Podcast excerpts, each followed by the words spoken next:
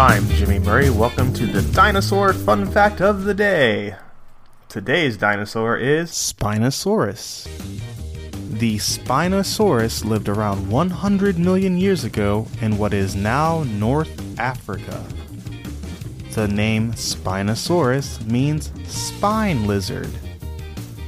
Fossils of the Spinosaurus were first found in Egypt around 1910. Again, they were found in North Africa, and Egypt is in North Africa.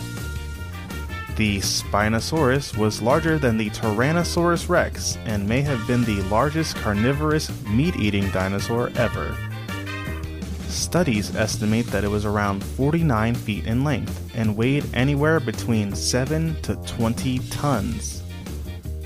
The Spinosaurus featured distinctive spines which grew over 5 feet long. The Spinosaurus had a long, thin skull.